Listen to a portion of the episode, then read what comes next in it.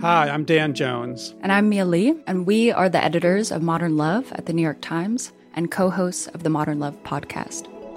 We read love stories for a living. And by love stories, we mean essays written by real people about all forms of human connection. We're talking about everything from first dates to funerals, from sibling rivalries to new love at 85. On our show, we're going to bring those stories to life. We'll hear from the writers and also from the people who are written about. Relationships are the most important things in our lives, and the people that tell us their stories are just so brave, like way braver than I think I am most of the time. Yeah. They're so honest and so vulnerable. And listening to the stories, I feel like you absorb so much wisdom and you get a sense that you're not alone. You can follow Modern Love wherever you get your podcasts, so you'll never miss an episode. We hope you'll join us. New episodes are out every Wednesday. From the New York Times, I'm Michael Barbaro. This is The Daily.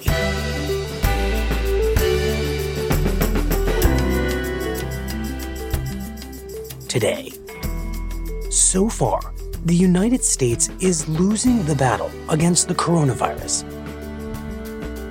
Donald G. McNeil Jr. on what it would take to turn the corner.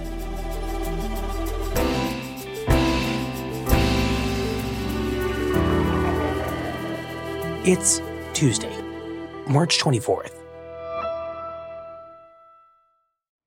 Donald, it is about 420 on Monday. Where are we in this pandemic in the United States? How would you characterize it at this moment?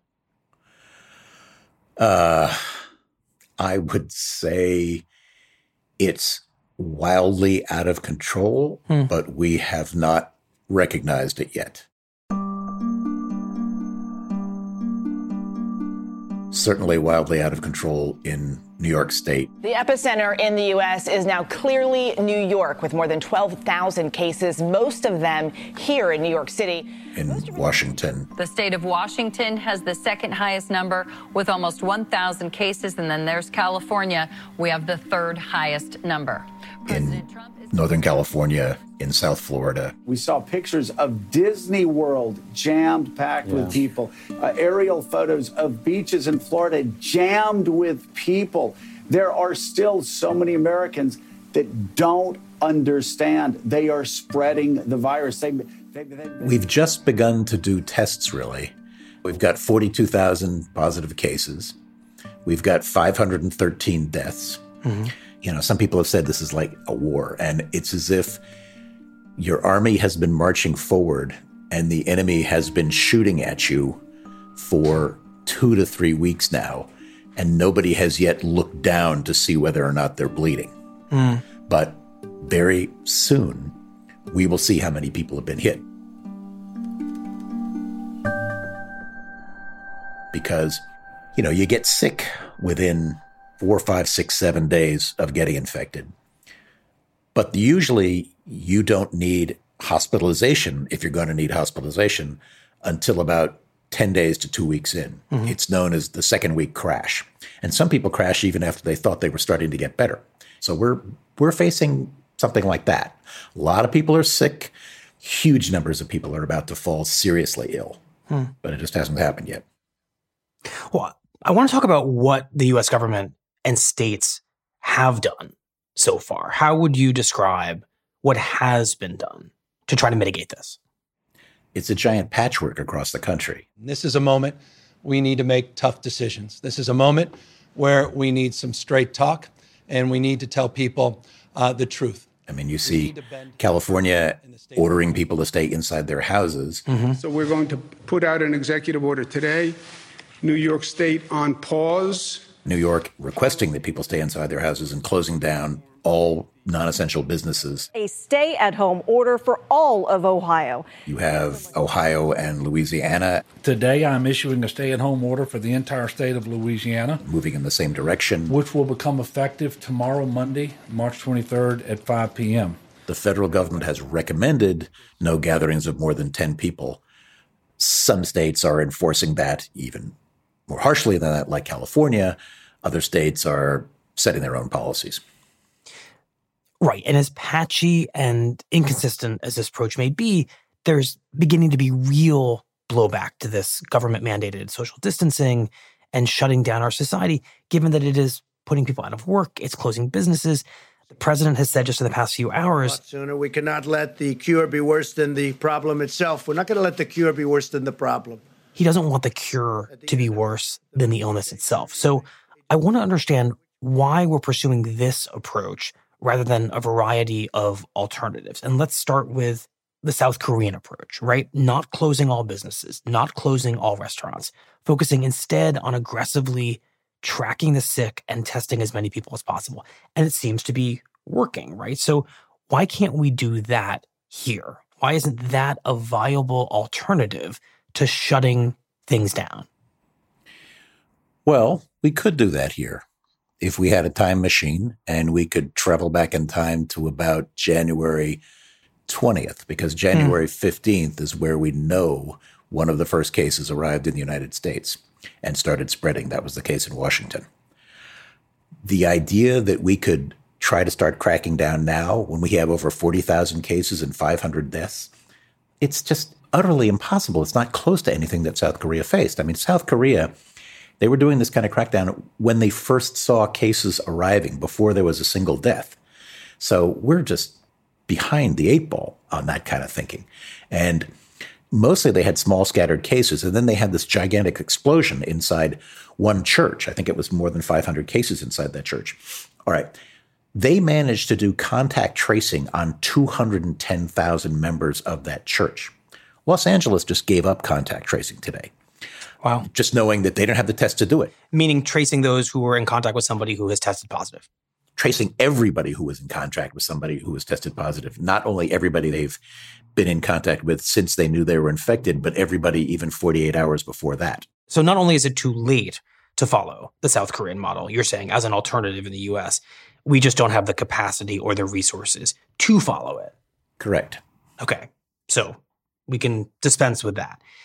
Another possible alternative to just shutting everything down is isolating the most vulnerable in American society to the coronavirus. So the elderly, those with pre existing conditions, underlying medical problems, rather than asking everyone to isolate in some form or another. And in that scenario, most Americans would be treated as we treat most Americans during the regular flu season, right? Take some precautions, be careful, but don't fundamentally alter your life. And there are doctors who seem to be advocating for this isolate the most vulnerable scenario. And one of our colleagues, columnist Tom Friedman, gave voice to their views over the weekend and it seems President Trump is interested in this kind of a concept. What do the experts that you have talked to say about the viability of that? This was an idea that was floated for a while in the Netherlands and was floated for a while in the UK and dropped because they realized that it was ridiculous. Why is it ridiculous? One, how do you only isolate the elderly? Hmm elderly people in this country very often live with their families. Elderly people need services which people deliver to them in their houses, or they go to community centers or to their relatives' houses for services they absolutely need, from everything from food to company. How do you isolate the vulnerable? How do you isolate everybody who's obese in this country? Why do you mention obese? Because many have diabetes, and diabetes is one of the conditions that renders you more susceptible to hmm. dying of this disease. Everybody who's got high blood pressure, not all high blood pressure, but uncontrolled high blood pressure, which a lot of people do in this country, is more susceptible to this disease. Anybody who's taken any sort of immunosuppressive drugs or has fairly recently been on cancer treatment may be more susceptible to this disease. Hmm. There's some data suggesting now that people who vape may be more susceptible to developing pneumonia from this disease. Vaping is not something that's common among the elderly in this country. So you're saying there are just too many vulnerable populations for this to be practical? Yes.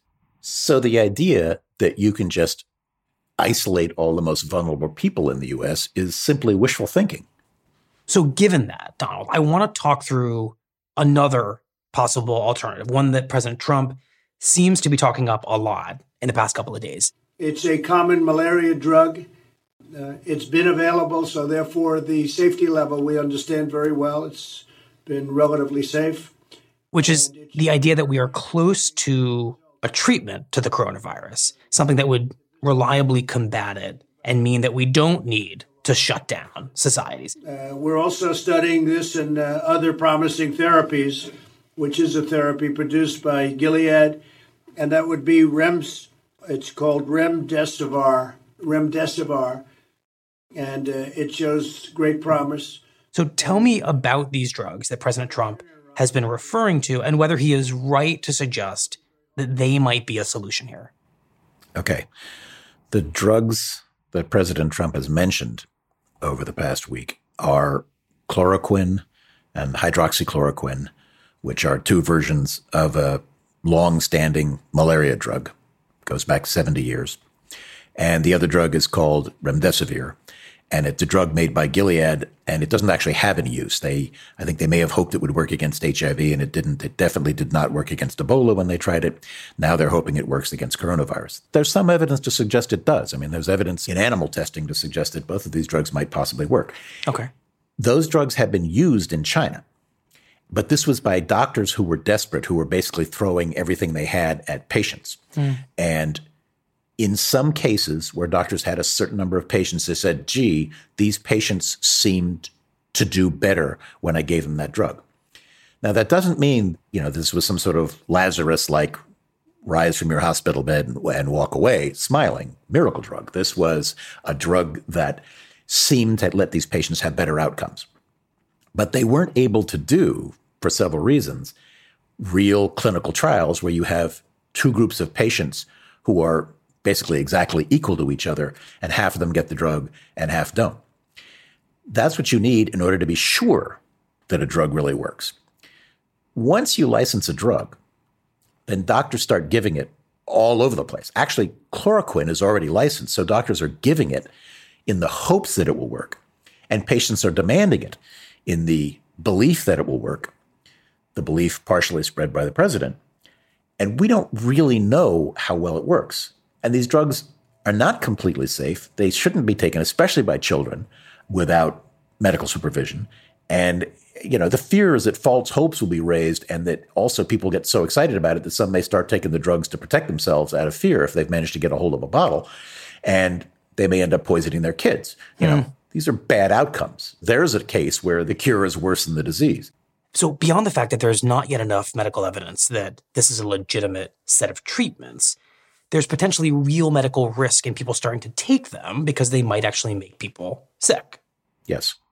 Okay, so with all those options basically deemed impractical, that would seem to bring us back to social isolation. But is that working? Because my sense is so far in the United States, it is not working. No, it's not working, and that's because we're not doing it right. And, you know, to write the articles I've been writing recently, I talked to a dozen top experts, you know, not just at the World Health Organization, but people who run medical schools, people who have fought pandemics, people who fought Ebola, people who fought SARS, people who fought MERS. And they say that if we're going to get a grip on our epidemic, we have to imitate China because we've got China like spread. We're not going to be able to catch it up with a South Korea like program, and we're going to have to, you know, do a whole lot better than Italy and Iran did. And we're not on that track right now.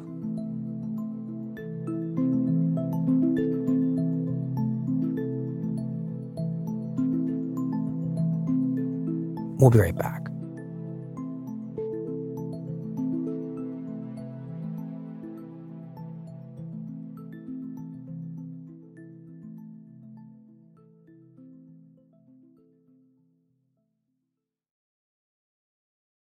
Wells Fargo is proud to be by the side of women and diverse small business owners leading the way to recovery.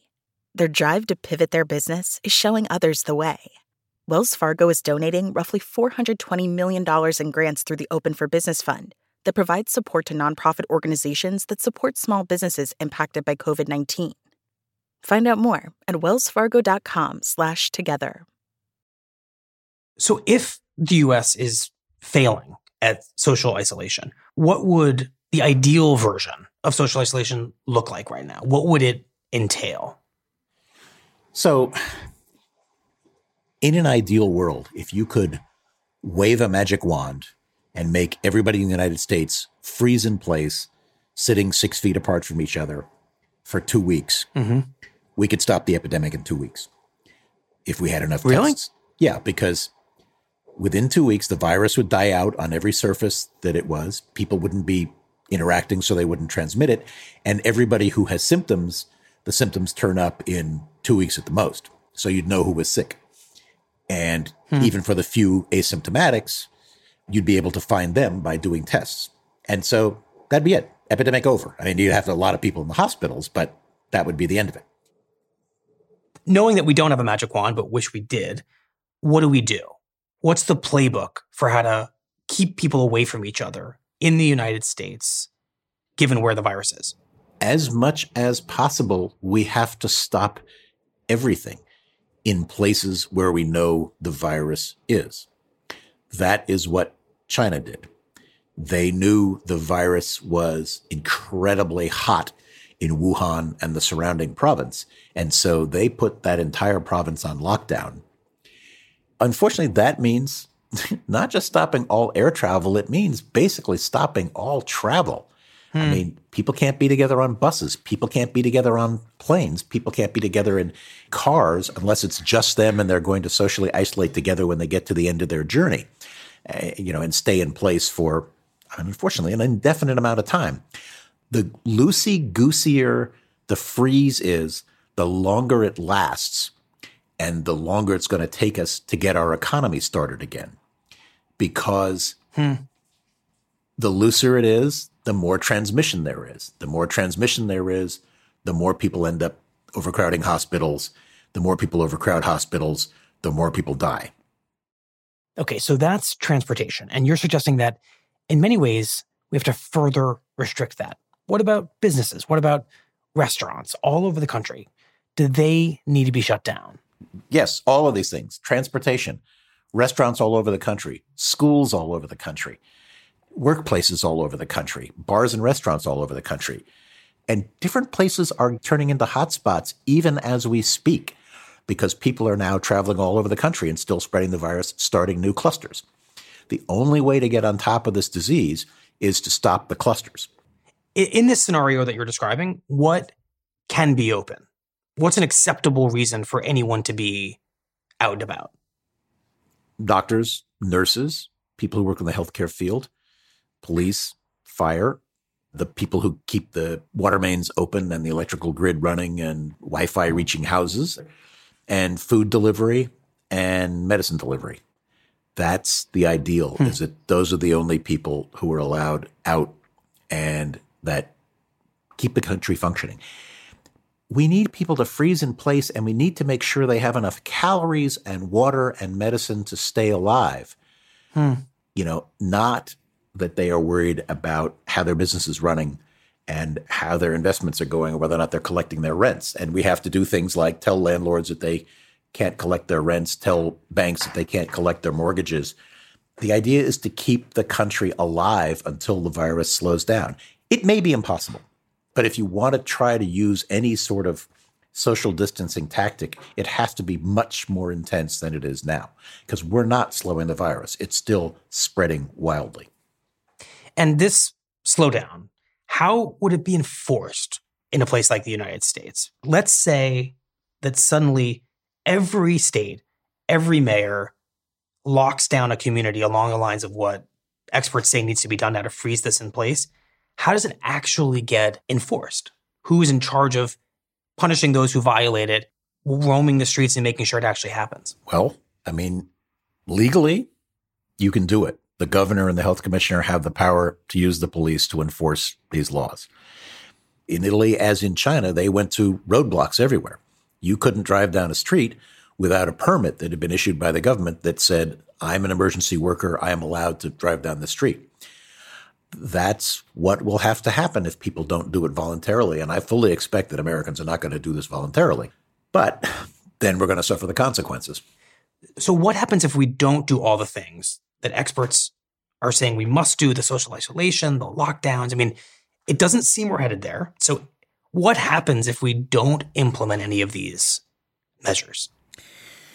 If we don't implement these measures, we will have a Wuhan in New York and a Wuhan in Seattle and a Wuhan in South Florida and a Wuhan in Wheeling, West Virginia and a Wuhan in Helena, Montana and so on hmm.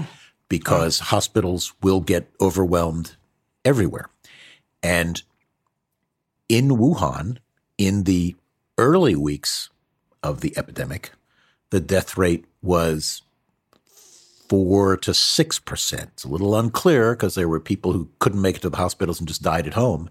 But if you go on the South China Morning Post site and you look for the videos that were shot then, you'll see hospitals with people crowded in the corridors and literally dead bodies lying in the halls that nobody's had time to take away. You'll see nurses and wow. doctors screaming, having breakdowns, screaming in frustration. I can't take it anymore. I can't take it anymore. You will see lines of coffins outside the crematories just sitting there waiting for their turn to go into the furnace because there's too many coffins for the flames to burn fast enough. I mean, we have seen that in Wuhan and we've seen it in Italy where they were having to stack coffins on the pews of the churches that had been closed down because there was no place to put the coffins and they couldn't dig graves fast enough. So that's what we're headed for. I mean, it's horrific. Yeah, yeah, yeah. And, and we've, I've been looking at this stuff since late January, early February, and frightened by it. The visions are nightmarish, and I don't see anybody taking it seriously. But mm-hmm. that's what we're headed for. It's kind of hard to process this because what you're suggesting is that a short term, essentially shutdown of much of our life in the US would potentially bring this whole pandemic to an end. And yet there are a lot of practical reasons why that would be very, very hard to imagine. But for those who are very skeptical of it, who think, as the president said, that the cure may be worse than the illness, it would seem like a short term version of this would be kind of ideal, right? Because who, it would happen. Who said short term?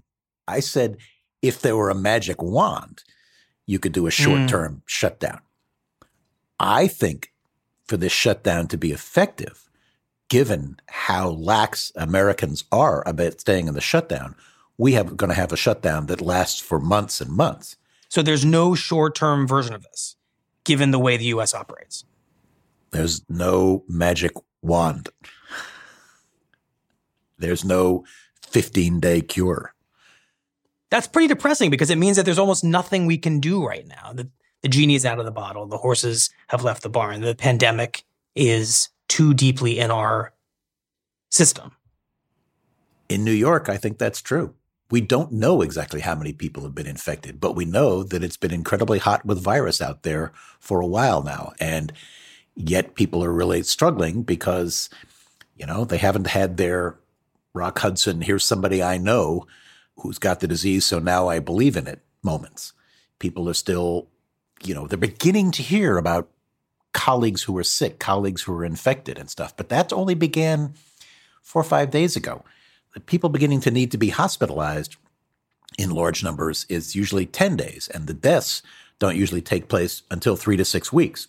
So we have a lot more pain in the future. But is it possible for other cities in the US, smaller cities, maybe even mid sized cities, not New York, not Seattle, maybe not Los Angeles, to do these things and spare themselves. Yes. And it will take those Bruegel-esque visions of New York to convince them that this is what's headed their way. Mm-hmm. And maybe they'll take the actions they need to. And maybe they won't. I'm thinking back to the phrase you used to describe the way the United States is handling this right now as a patchwork. Do you think, Donald, that we are going to be ending up in a kind of awful middle place where many of us are at home. We are isolating in lots of big parts of the country, but it's not enforced significantly enough and uniformly enough to have meaningful impact. And so rather than having the magic wand version of this, we have the worst version of this, which is There's a lot of burdens, social and economic, and still the virus keeps spreading and spreading. Yes, I think that's exactly what's going to happen. There's going to be a great deal of economic impact, but we're not going to be able to find the political will or the fear as a people to shut down the spread of the virus. I don't see us flattening the curve, as everybody has talked about. Maybe some other cities will be able to flatten the curve later. Once they see what's going to happen in New York, they'll begin to believe that they have to flatten the curve and they'll go in, but then you'll find out how many people were infected in the meantime. I mean, we're going to come out of this as a different nation, a different people. If we essentially don't shut down so that the chain of transmissions don't stop, um, you know, we're going to be looking at hundreds of thousands of dead, I think, unless some drug turns out to be a miracle preventive. And that's the high hope for chloroquine. But we don't really know that yet. And we know there's not going to be a vaccine for a year. So, short of that, we may have to shelter in place for a year until a vaccine rolls out. Look, I hope for better. But I'm not trying to sugarcoat it. I'm trying to explain what the worst case scenario is. I hope we don't reach the worst case scenario, but I fear that we are a long way down the road towards it. Well, I would like to say thank you, Donald, but um, it just doesn't seem like that kind of a conversation. Thank you. Anyway, we appreciate it. Thank you. Sorry. I'd love to be proved wrong.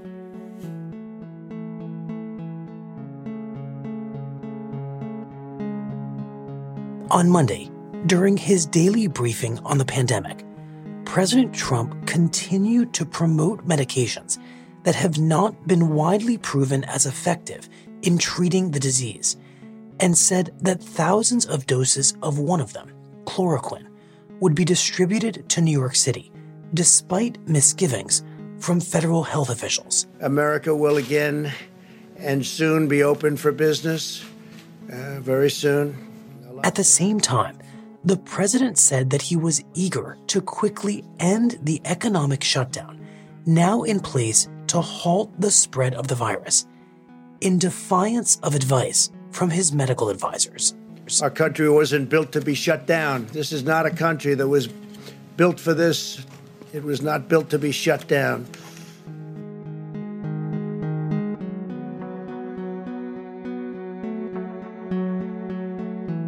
We'll be right back.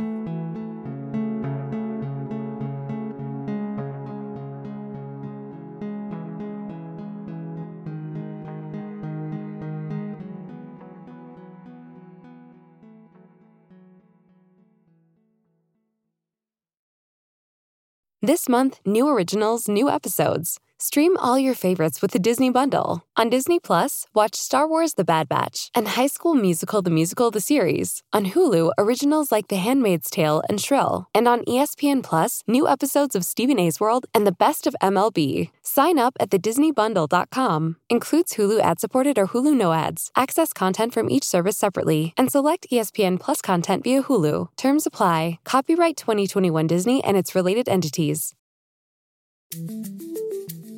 Here's what else you need to know today. The time has now come for us all to do more. From this evening, I must give the British people a very simple instruction. You must stay at home.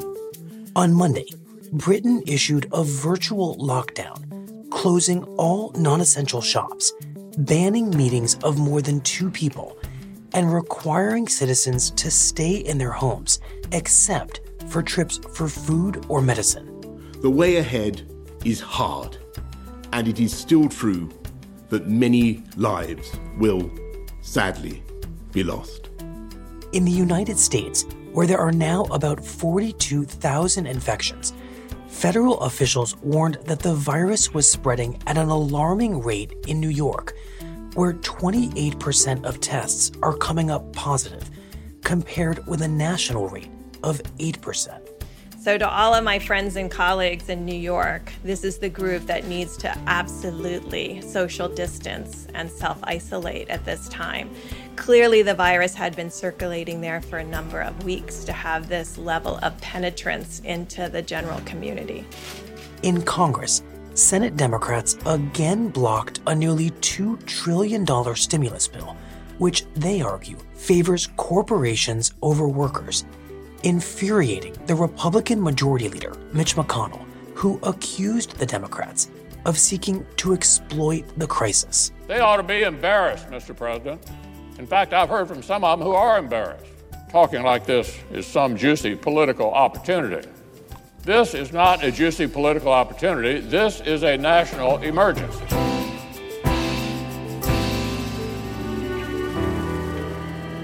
That's it for the Daily. I'm Michael Barbaro. See you tomorrow.